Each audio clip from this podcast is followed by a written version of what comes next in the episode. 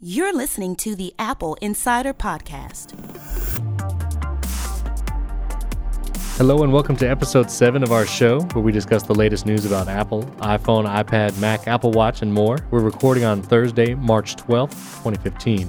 Today, we'll be discussing Apple's full Spring Forward event and a recap, ResearchKit for iOS, Apple's newly redesigned MacBook, more Apple Watch news and pricing availability, and more. We have with us this week AppleInsider contributing editor Daniel Dilger, who was at the event. Thanks for being here, Dan.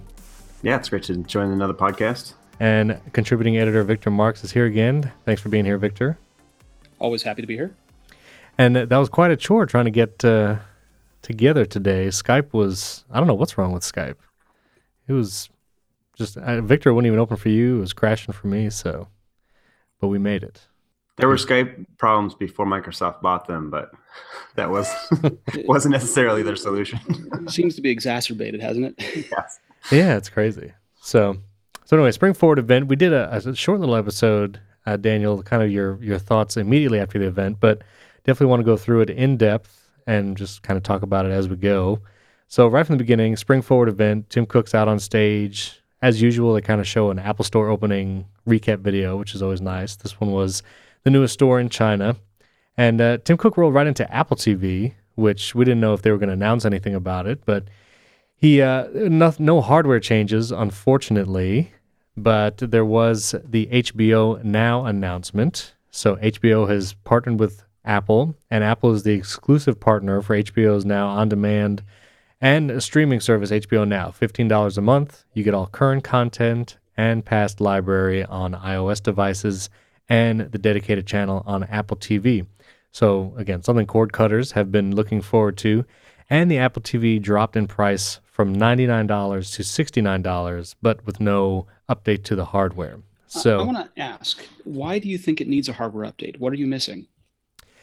Yeah, you know, I was thinking about that. And I guess hardware wise, it doesn't really matter.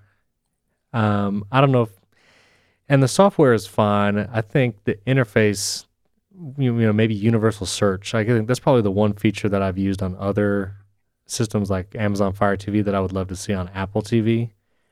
I, I want to ask you about that universal search. When you're searching on Amazon Fire TV, does it search across Netflix and Hulu content as well for you, or does yeah. it only search across all Amazon's Fire content? It searches across all. So if you search okay. for, let's say, The Voice the mm. show. You know, it'll pull it up in Hulu.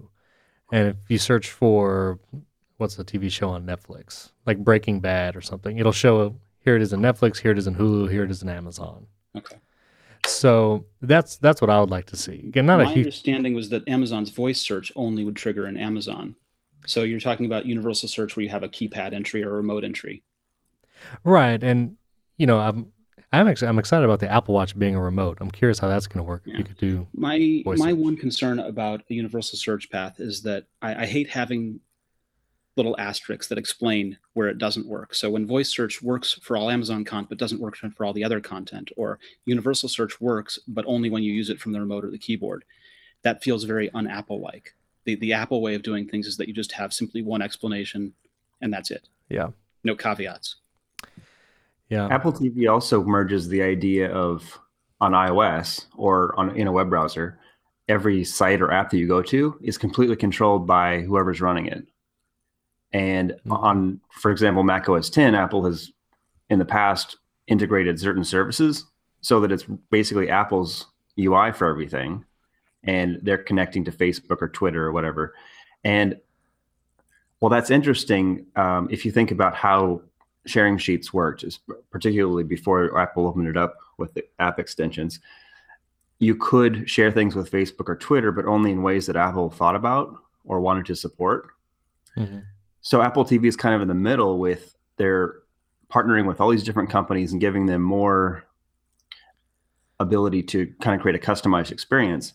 And at the same time, that loses some of the like what you're talking about with universal search. Uh, Apple doesn't have full control to make things across the board, um, right? How they how they work, and so there's like a little bit of weirdness on Apple TV in that every app you go into kind of works on its own thing, and you don't have a way to say, "Hey, I'm looking for this program. I know it's on Hulu," and and Netflix, for example, I'm paying for both of them. I want to know which is better. Do I watch the old version on Netflix or the version with ads on Hulu? Right. So having some kind of shopping system like that would be useful, but it's it's would be a little bit difficult to work. Yeah, you have to have access to all their stuff, and I'm not sure how Apple's arrangements with those different companies work. Yeah, yeah. good. I, I, still think Apple TV is is the best of these devices that I've tried. Um, in, in part because you take it out of the box and every one of these things works almost exactly the same. Yeah. Uh, and, and, that you can subscribe to these services directly through the device. You don't have to get a computer and go through a web browser to get to them. You can go ahead and say, I want to sign up for Hulu and bill it to my iTunes account. Yeah, that is it's, it's real convenient. Very, very single path all the way through it. And there's no one first citizen. There's no one Apple service that rises above the others having more features and more capabilities and and being favored. Right. They're all and, treated as a flat playing field. And AirPlay, I found I have a Chromecast, and I still found AirPlay superior on pretty much all accounts. You know, whether you're throwing video, pictures, or even trying to mirror your your MacBook, which is not seamless, but it's still better than Chromecast. But that was really it for Apple TV. And before we get into the the other big news, Tim Cook did mention CarPlay in passing saying that all car manufacturers, I guess all major car manufacturers, have committed to CarPlay, which I thought was interesting because just a few weeks ago, Toyota said that it wasn't um, looking to integrate that right away. So go ahead, Victor. Yeah. So the first rule of being an Apple partner is that you never badmouth Apple about anything. And the second rule even when it's their fault you know even when the bluetooth stack is horribly broken or there's something going wrong with with authentication chips not you know whatever it is you never badmouth apple. The second rule is you never pre-announce something when apple's getting ready to make an announcement. Yeah. Right. So so when people asked toyota hey are you going to go ahead and have carplay in this car? Toyota said no we can't announce any plans. We can't talk about that. Of course not. No not at this time. I see so, but I think that was good. And, you know, it's a great announcement, especially for CarPlay. Again, we'll I, see. I love CarPlay. All right, and I hope to uh, get a car with it sometime soon. So we'll see. Um, after that, Apple TV and CarPlay, there were obviously number announcements. Tim Cook said 700th, 700 millionth or billionth.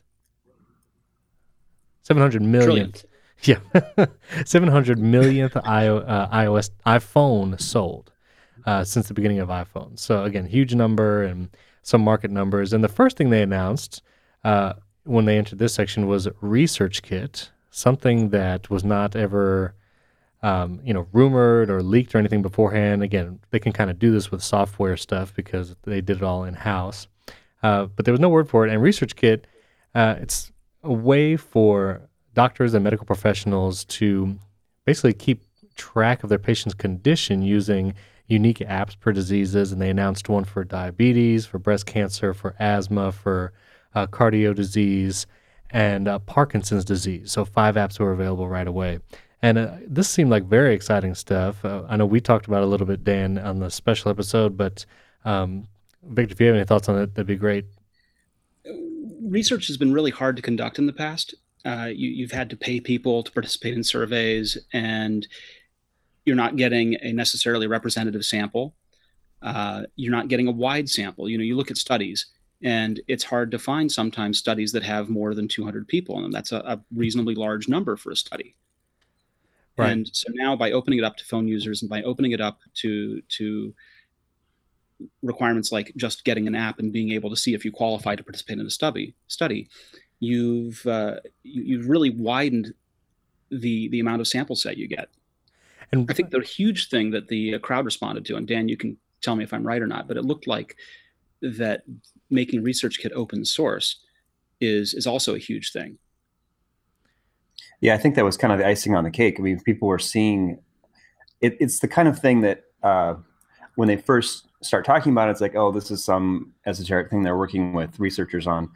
But when you start to see that this is these are diseases that affect everybody that we know, everybody in your family above a certain age is going to have some kind of problems that they're dealing with. And when you start to see the scope of how this can help people, it's really, you know, it's kind of this heartwarming thing that we realize, oh, yeah, we actually have the technology now to solve problems that just weren't possible before. And the, the, the cell phone has been doing this for a while. I mean, just the fact that we had cell phones, you know, in the late 90s, being able to communicate with anybody is, is changed everything. And then having that turn into a computer so that you can have apps and you can have all kinds of things that connect to a variety of sensors has opened up all kinds of things in ways that remember five years ago, Steve Jobs talking about, you know, basically we have everybody's walking around with these phones, we can tell where they're at and we're going to start modeling traffic. You're like, oh, of course. And this is kind of an example of doing that on a more sophisticated level because you have these devices that everybody has in their pocket. And I think ResearchKit came out of health. I mean, quite yeah. obviously, Apple created this thing saying, here's our solution for a database of information about you. And researchers were saying, this is great, but if we had a way to do this across a lot of people, we could do these kind of um, do this Studies. kind of large scale research involving lots yeah. of people volunteering to join these programs. Right. I think that's where it came from. There were a couple of things that resonated with me about this and about the demonstrations of ResearchKit. One of them was the idea of using the phone for gait analysis and being able to use gait analysis to quantify a, a person's walks and missteps for Parkinson's diagnosis, where previously right. it was simply a, a, doctor looking at a patient and saying, "Well, gosh, you know, I think that's a two. And, right. and now having a consistent data set to to compare against is being eye opening. You know, that the concern that I had, and I think they must have solved, is that in the past when I would go to a doctor and I would show some of my health data, like I, have been tracking my sleep for three years, so I can say definitively when I wake during the night, how much sleep I get over time, things like that. And you know, doctors look at that and somewhat feel like there's data paralysis. You know, there's too much data. It's it's like when there's something wrong with your computer, and so you present to a genius 24 hours of log files. Right. They're like, what am I going to do with that? Can't do a thing with that.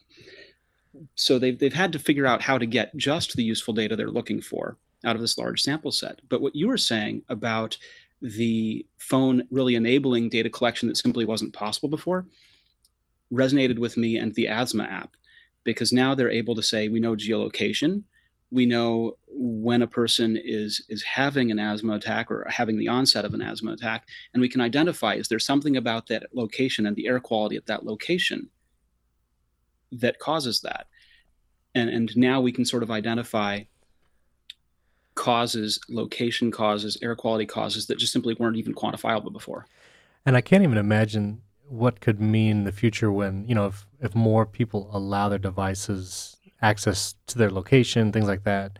When if someone's alone and something happens, whether it's a, a you know, God forbid, a heart attack or a seizure or something like that, and it could actually notify a hospital or physician when it happens. I mean, how many cases do we hear about people dying because something happened to them and there was just no one around to either help them or call the, an ambulance or something like that? I mean, that's just amazing um, potential there uh, for in the future help i've fallen and i can't get up yeah right exactly i remember those commercials yeah um, but you know there's also the thing uh, you know f- uh, for tremors uh, you can be tapping the screen and it can measure yourself that way. It uses the mm-hmm. phone's microphone uh, for the asthma test. And again like you said victor for the gait when you're walking just put the phone in your pocket and the accelerometer will measure it. It's pretty pretty amazing stuff. And again not really any new sensors in the phone. I mean the phone has had these these kinds of things forever.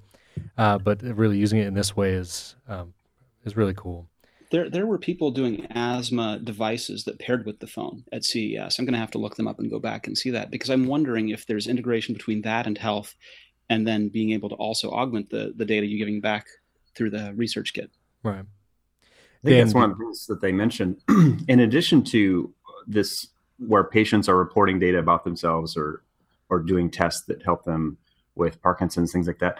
There's also a component to ResearchKit that allows researchers to send out uh, people to do testing. Like one of the things they said about uh, asthma was being able to use the phone with a device that measured pathogens. So they do swipes in public places to get a sense of what are the bugs that are out there, and is there any correlation between an area, like you're saying, an outbreak of asthma that people are suffering, particularly in a certain area, is it related to a bug? Is there something that's causing or uh, exacerbating asthma for people because of a certain situation that we could possibly um, control?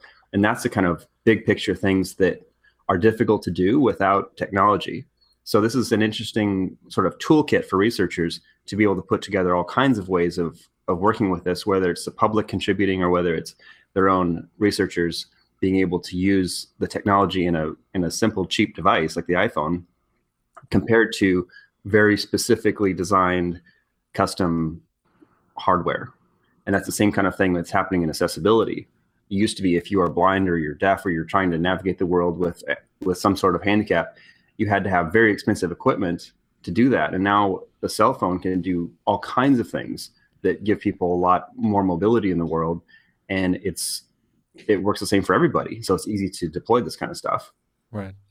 Yeah, and I'm glad you raised accessibility. You know, uh, it used to be that if you were going to do an uh, accessibility assistive device, there there were these Windows tablets that uh, had icons and vocabulary words, and you'd tap on an icon and it would speak the icon for you. So you could compose a sentence. You'd say, "I want a drink," kind of thing, or "I want ice cream."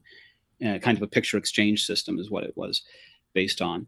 And those devices to get a Windows XP tablet that would speak for you used to cost seven thousand dollars or more, and now there's um, you know Proloquo2Go. There's Avaz. There's Grace app. There are a number of these very similar picture exchange systems that are available as accessibility devices, and all you have to do is have an iPhone or an iPad, and you're now able to communicate with the rest of the world. Yeah, it's pretty amazing. It's exciting stuff, and uh, I'm very uh, looking forward to seeing what happens with it in the next few years. But moving on, the next a big thing in the keynote after ResearchKit was, of course, the new, newly redesigned MacBook, 12 inches, Retina screen, weighs just two pounds, thinner than the current MacBook Air, new butterfly keyboard mechanism to make typing uh, even more enjoyable experience, and a Force Touch trackpad, which again clicks evenly anywhere on the trackpad and has the new Force Touch gesture, and only one port, the USB C port which uh, we could definitely talk about in a second. But uh, you know, I, I, was thinking about the the MacBook line as a whole, and you know, when the MacBook Air was first announced, you know, you kind of had the three models. You had the MacBook Air, you had the MacBook or you know iBook kind of line, and then you had the MacBook Pro, uh, the PowerBook back in the day. And now it almost seems like this new MacBook is kind of coming up and taking the the low end again. It's it's kind of like as far as power and things like that. The the new 12 inch MacBook is kind of like the base model. You have the MacBook Air in, in the middle as far as processing power and ports. And then you have the MacBook Pro line after that. And it's interesting because the new MacBook is more expensive than the Airs, and you can't really build to order uh, very much. You can order the faster processor or not, and the more storage, and that's pretty much it. But uh, again, it kind of has those three tiers now, and you can kind of see that on Apple's website as well. But the USB C port, there was some initial pushback when they announced it this past Monday. Again, just one port. But I was reading up on it, and I know Victor was too. And that one port can do a whole lot, and it's actually kind of exciting um, going to that. So go ahead, Victor.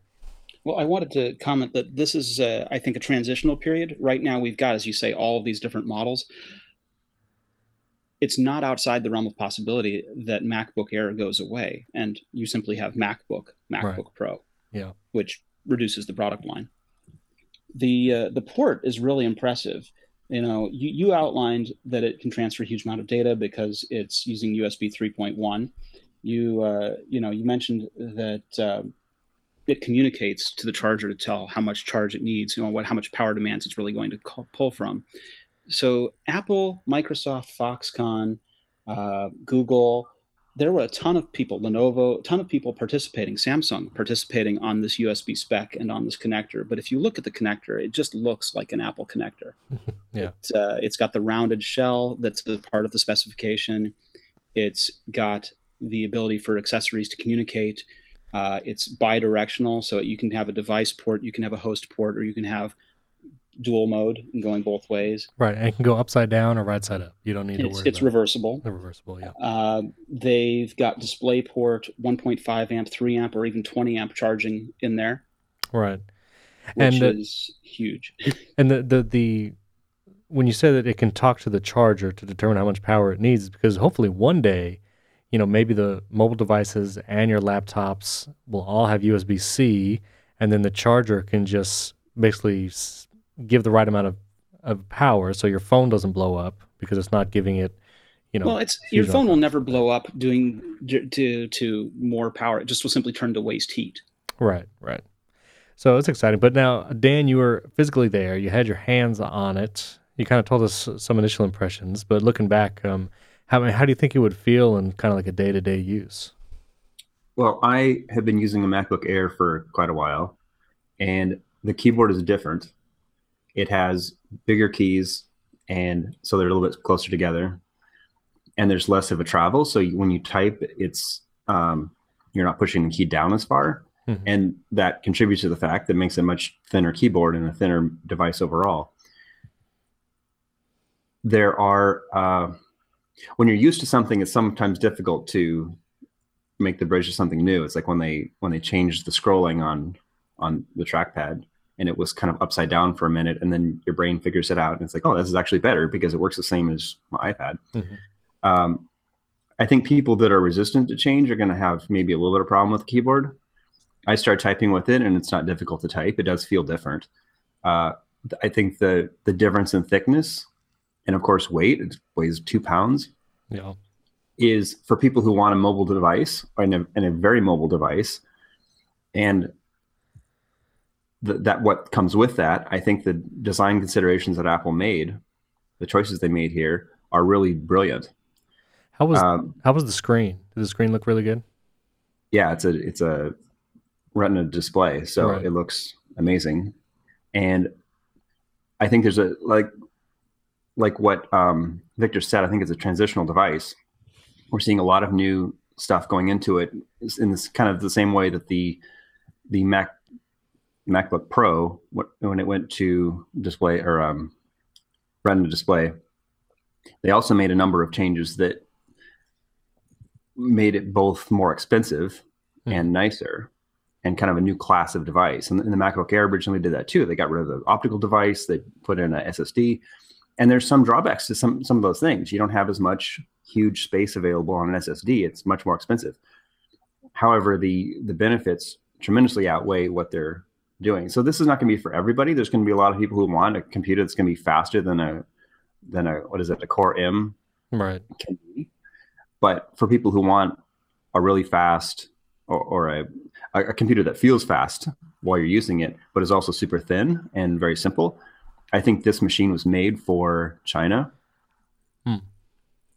In in a large respect, China doesn't have the same appetite for Macs in the same way that Japan doesn't.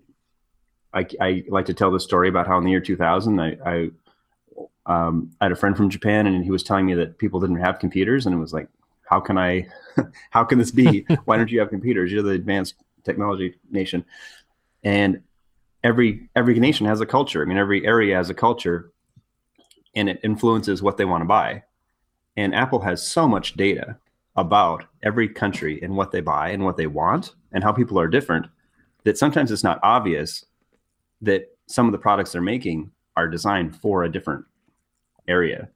Yeah, but I, I, I even think, um, you know, first of all, I think in one to two years, just like the MacBook Air price dropped, just like the MacBook with Retina screen price dropped, one to two years might be a sub $1,000 computer, uh, which I think will be really attractive to many people, especially college students. But, you know, just thinking in my personal use case, you know, if I don't have to do this video editing, web or app development, and maybe audio production, it could probably meet, you know, a lot of my needs and maybe even, you know, serve as a, especially if you're just writing light Photoshop work or something like that, you know, it might be able to serve those purposes. And it comes with eight gigabytes RAM uh, stock, which is nice. Uh, we'll have to see how fast the processor is once it comes once it comes out. But I think for a lot of people, you know, it'll probably do what it needs to do. And you know, most people, you know, power users complain about ports, like where's the Thunderbolt and you and the regular USB and stuff like that. But I think most people, you know, will probably get away with uh, in a few years. We'll be able to get away with what it has. Go ahead, Victor. Well, that USB port has DisplayPort signals on it, and DisplayPort does allow daisy chaining. There are DisplayPort displays that have in and out ports. So there's no real reason why it can't accommodate a lot of those needs. Obviously, if you've got a Thunderbolt drive and you've got a, a workflow that requires it, yes, you're you're not going to have it. But I, I think for people that aren't reliant on Thunderbolt, it's it's really there. And, and, and the price isn't out of line either. You know, my first right. MacBook Air was a, a 2011 model, uh, 11 inch Core i7, uh, four gig of RAM, 256 gig storage, and it cost $1,600 at the time. Yeah. So I, I don't feel like this is anything too surprising. I wonder if this is why Apple has not come out with a Thunderbolt display yet. Also, I almost wonder if this may take the place, maybe USB C display.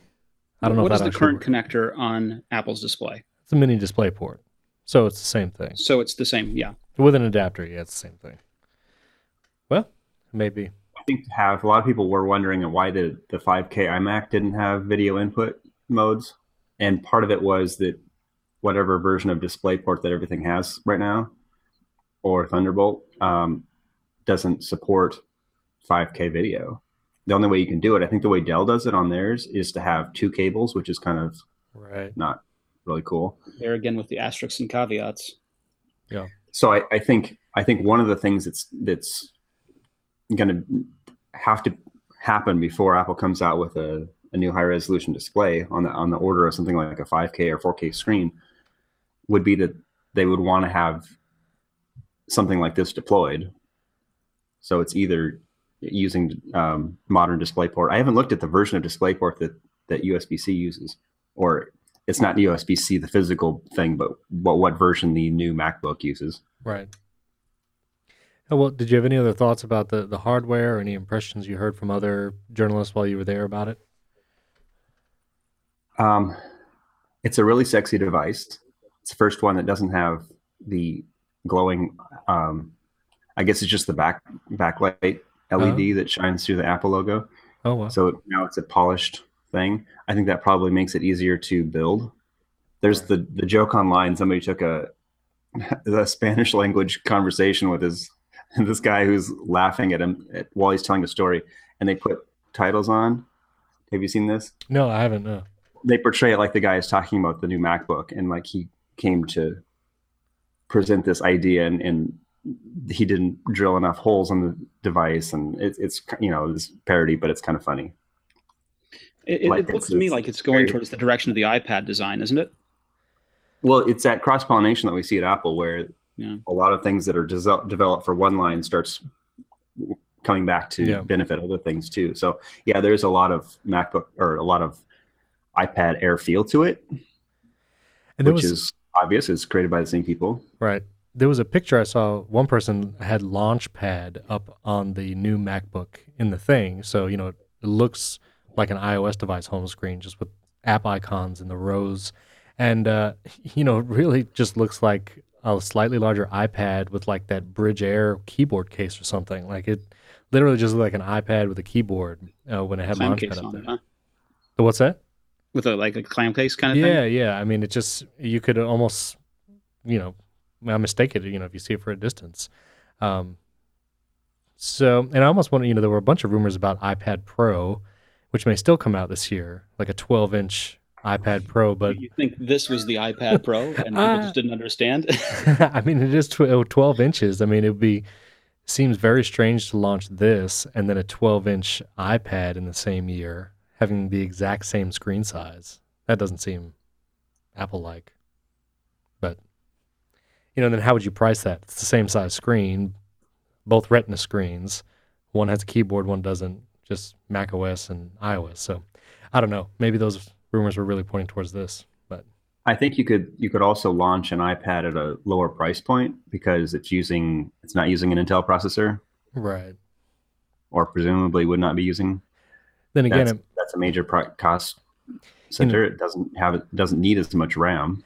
But looking at iPads now, the mini and then the air obviously different price points because of size screen so that if there was an ipad pro with a 12 inch screen it would have to be more expensive than the air starting at whatever 600 something bucks and once or you put they a, reduce price on the earlier model Maybe, but once you you know if you get a cellular uh, data in an iPad and plus get a couple levels up in storage, you're looking at almost the same price point for thousand bucks. Yeah, thousand bucks for an iPad Pro or a new MacBook, and maybe Apple's okay with that, and it's just whatever people want prefer using. But uh, it'd be well, interesting to see.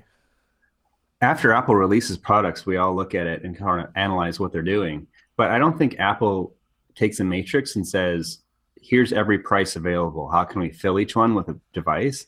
I think they look at products and say, is there a demand for this? Is there a demand for a, an iPad that's bigger than the one we're selling? Mm. And they talk to people and they try to find out if that's the case. And I'm sure that that's what they're doing. I don't know. I don't, I don't know enough about Apple's iPad data to know if there's really a demand for a big iPad. There could be, and there maybe they're finding out that there's not. But I think when Apple de- de- develops products, I think that's the driver.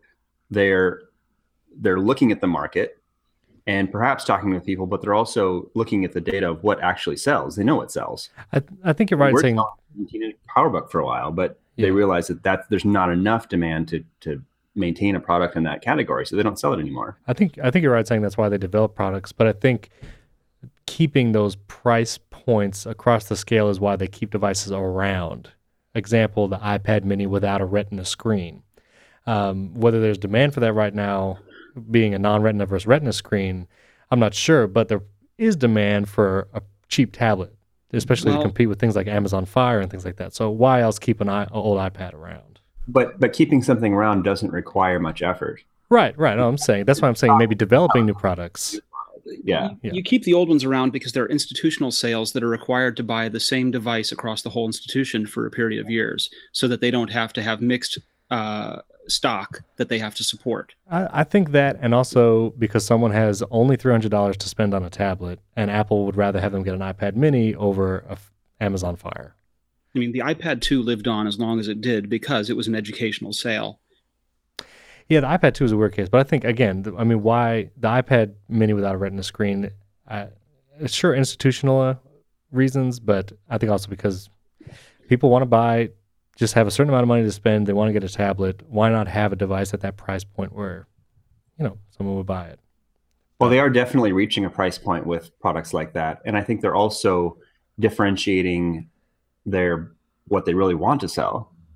Because if they if they did like Samsung and just offered one of everything of every little you know yeah. one every tenth of an inch, they have a they have a tablet device in each one of those, and probably they would say be selling a clamshell if they still sold computers. Um, that's not a, a very efficient way to sell things. No. And it also distracts people away from buying what they should be buying. I think and, one of Apple's, cons- I mean, obviously one of Apple's considerations is that they want to make money, but another one is that they want to develop products that people are actually going to be happy with after they get them. And if you create one of everything and say, here, pick whatever you want, people are going to make configurations or, or buy things that are really not that good of a thing. So one of the things Apple does is this editorial control where they say, this is what you really want. Right. And if you're buying a full size tablet, you want the Air 2 and if you want to save some money, you can get this one. Yeah. But we're not going to make everything with every feature. And a, a mini with a Retina display is going to result in trade offs that um, are going to make it more expensive. So here's your option for this entry level model. Right. Yeah. The other problem with having one of everything is that you end up with consumer paralysis of choice. You know, mm-hmm. if you present me with 24 options, I can't make a single choice and I walk out leaving without having spent a dime. If you present me with three options, I can make a choice and I'll buy one. Which is a great segue to the Apple Watch because historically historically Apple does try to keep, you know, the amount of SKUs or the amount of choices for a product pretty down and the Apple Watch is just an astounding amount of choices even when you buy the product and then buying stuff after such as additional bands or whatever.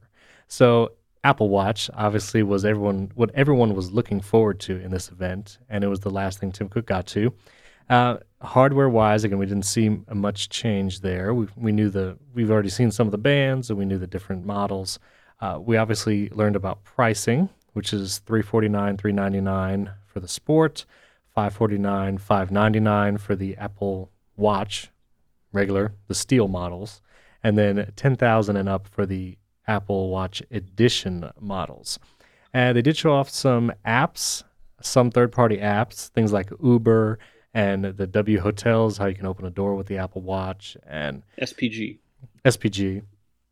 And they uh, showed off Apple Pay on the watch, things like that. I thought it was interesting they didn't bring any third party developers themselves on stage to demo their apps. You know, usually they do that with a new device launch. So I would have liked to have seen that. But it was a you know, good showing of apps, good showing of what it could do, and obviously pricing was the biggest deal.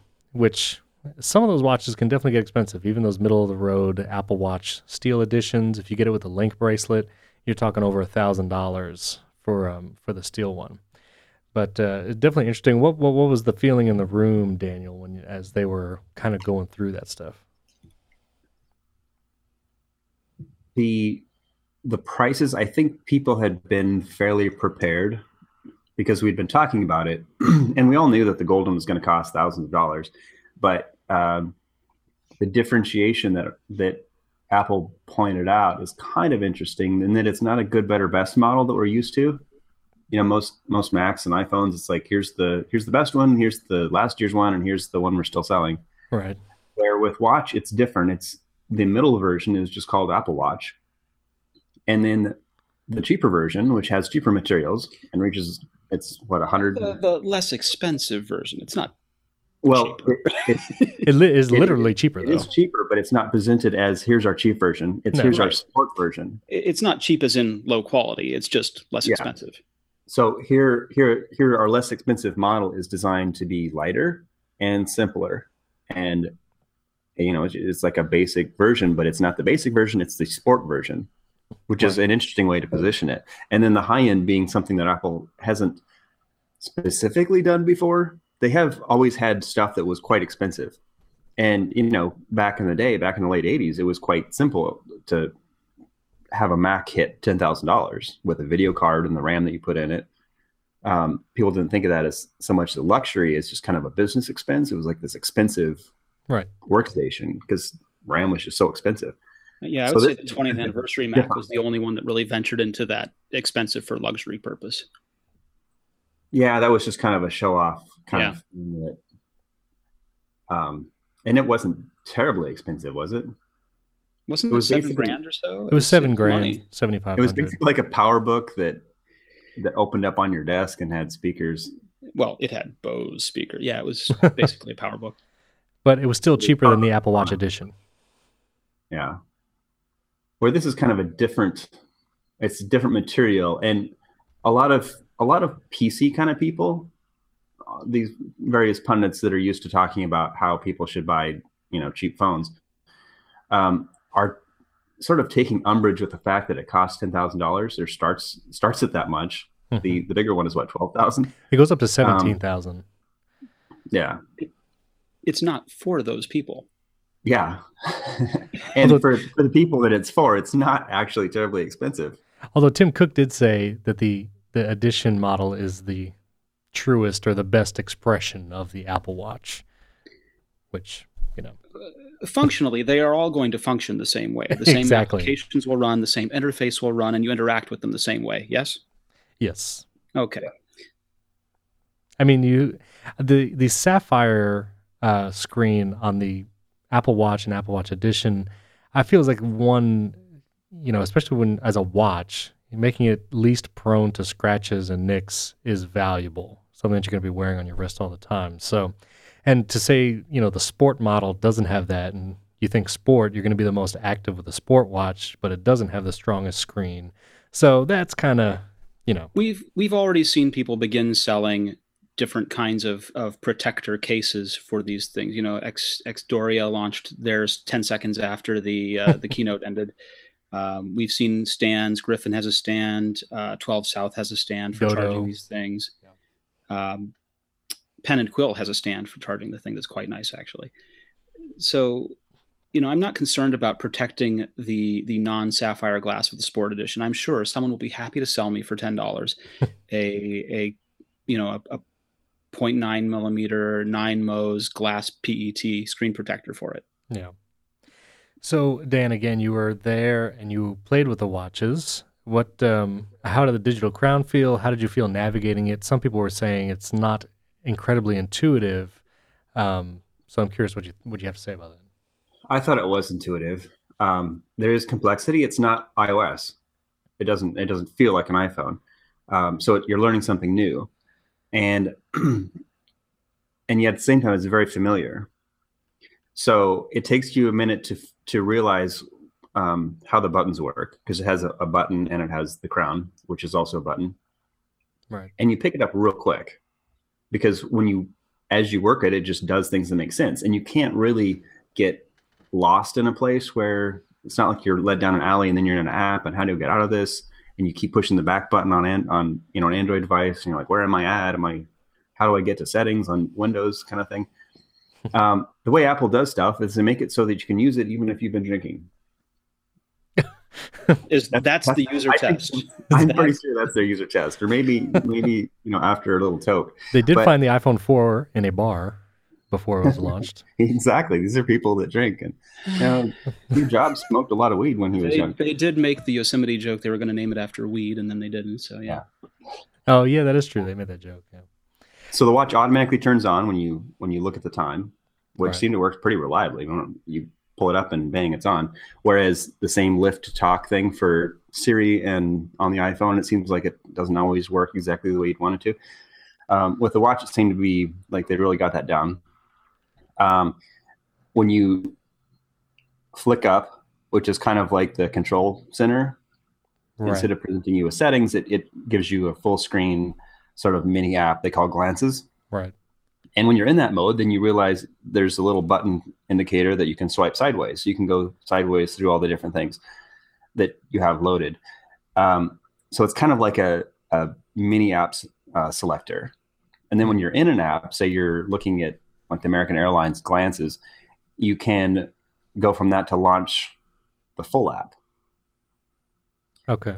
On the watch. And, yes. And when you're on a on an app um, either through a glance, which if you somehow get into an app, you can go back by hitting the, um, the, basically the home button is the digital crown. So you push it in, you're immediately back to the home button, which is where you have all the apps. And when you slide in, as you as you dial the app, you go from seeing all your apps to kind of like the main app. The default app is the watch face. So the watch face is in the middle, so you're kind of zooming in and out of this world where um, everything sort of makes sense. I mean, you're seeing it on the screen, you're seeing it animated, you're kind of being led along to where you're going. So I didn't think it was confusing at all. Yeah, I, think what people forget is that you know we've been using the iPhone for for seven plus years now, and we had to learn how to use an iPhone at first too. It it it was easy to learn, but it wasn't something we already knew when we first got one. This is going to take a few minutes of learning and understanding exactly where things are. And one of the things Android uh, phone users have always complained about the iPhone is that it's boring and that it doesn't doesn't hold your attention enough. There's not like the little gadgety things on the desktop that you can like doodle with. Um, I've always thought that was kind of a silly thing because when you want to use your phone, you want it to do something, not to like diddle around with.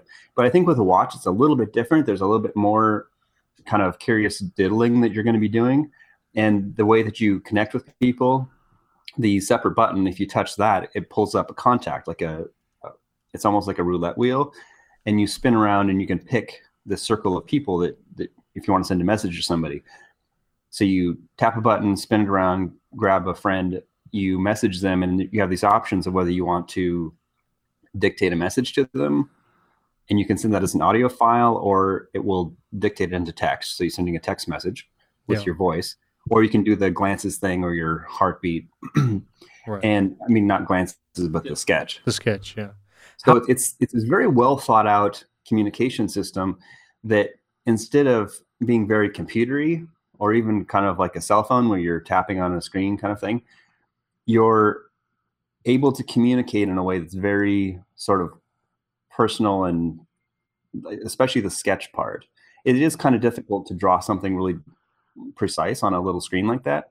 But the fact that you can do little personal diddles that somebody is seeing a, a precise analog of what you're doing is a more human way to communicate than just typing in letters. Yeah. How was the whenever they show pictures of the home screen with all the apps as the little bubbles, it looks pretty crowded. Uh, how, and I know you can zoom in with the digital crown, but how simple or effective it is to use that home screen and actually launch an app the first try.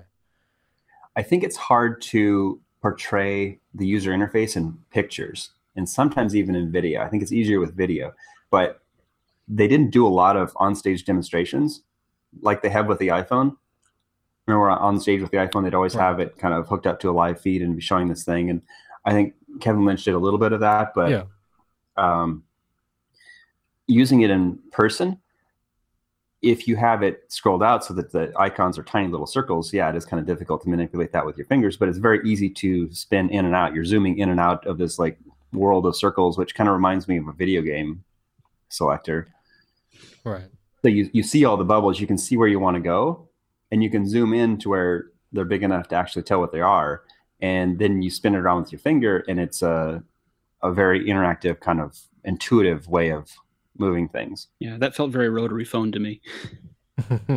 yeah, it's kind of that idea of direct touch, which has always been part of the Apple user interface guidelines of of you you manipulate things, even if they're just fake things on a screen, you're manipulating them in a way that they work like real objects and they don't do things that real objects couldn't do because that's confusing. Yeah.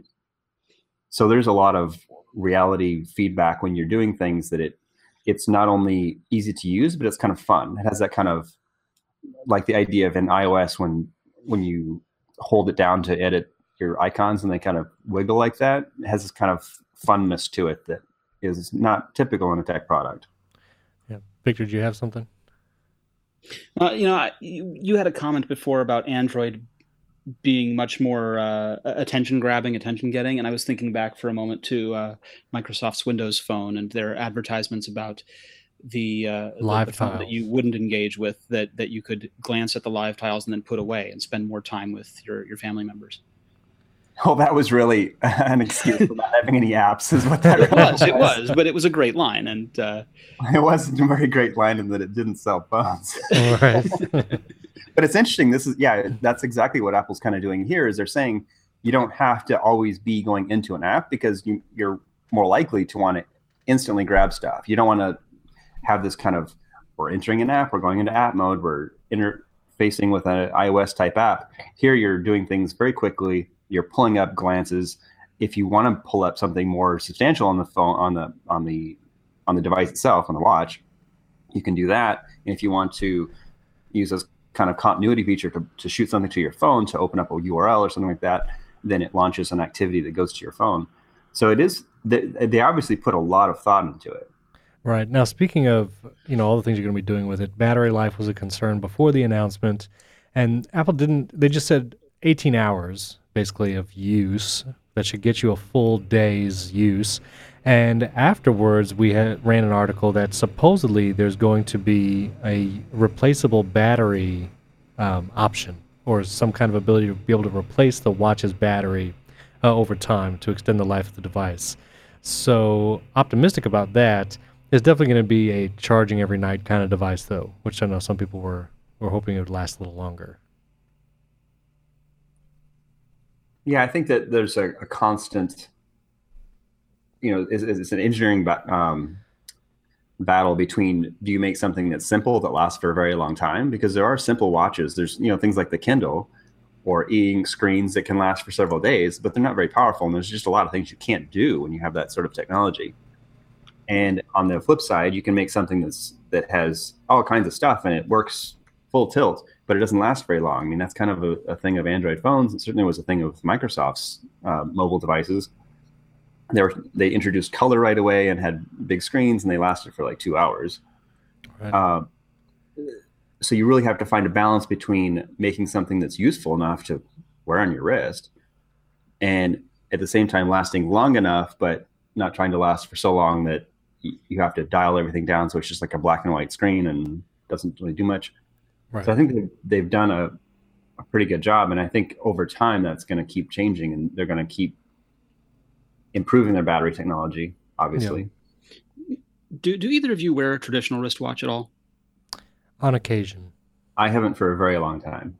Okay. One of the things that I've observed is that when I'm working at the laptop for an extended period of time, I will take the wristwatch off because the the clasp or the buckle is hitting the palm rest, mm-hmm. and it's just kind of an uncomfortable thing to be dragging that across the palm rest. So, and, and I've seen this among other people when I've been working in office situations. I've seen people take the watch off during that portion of time.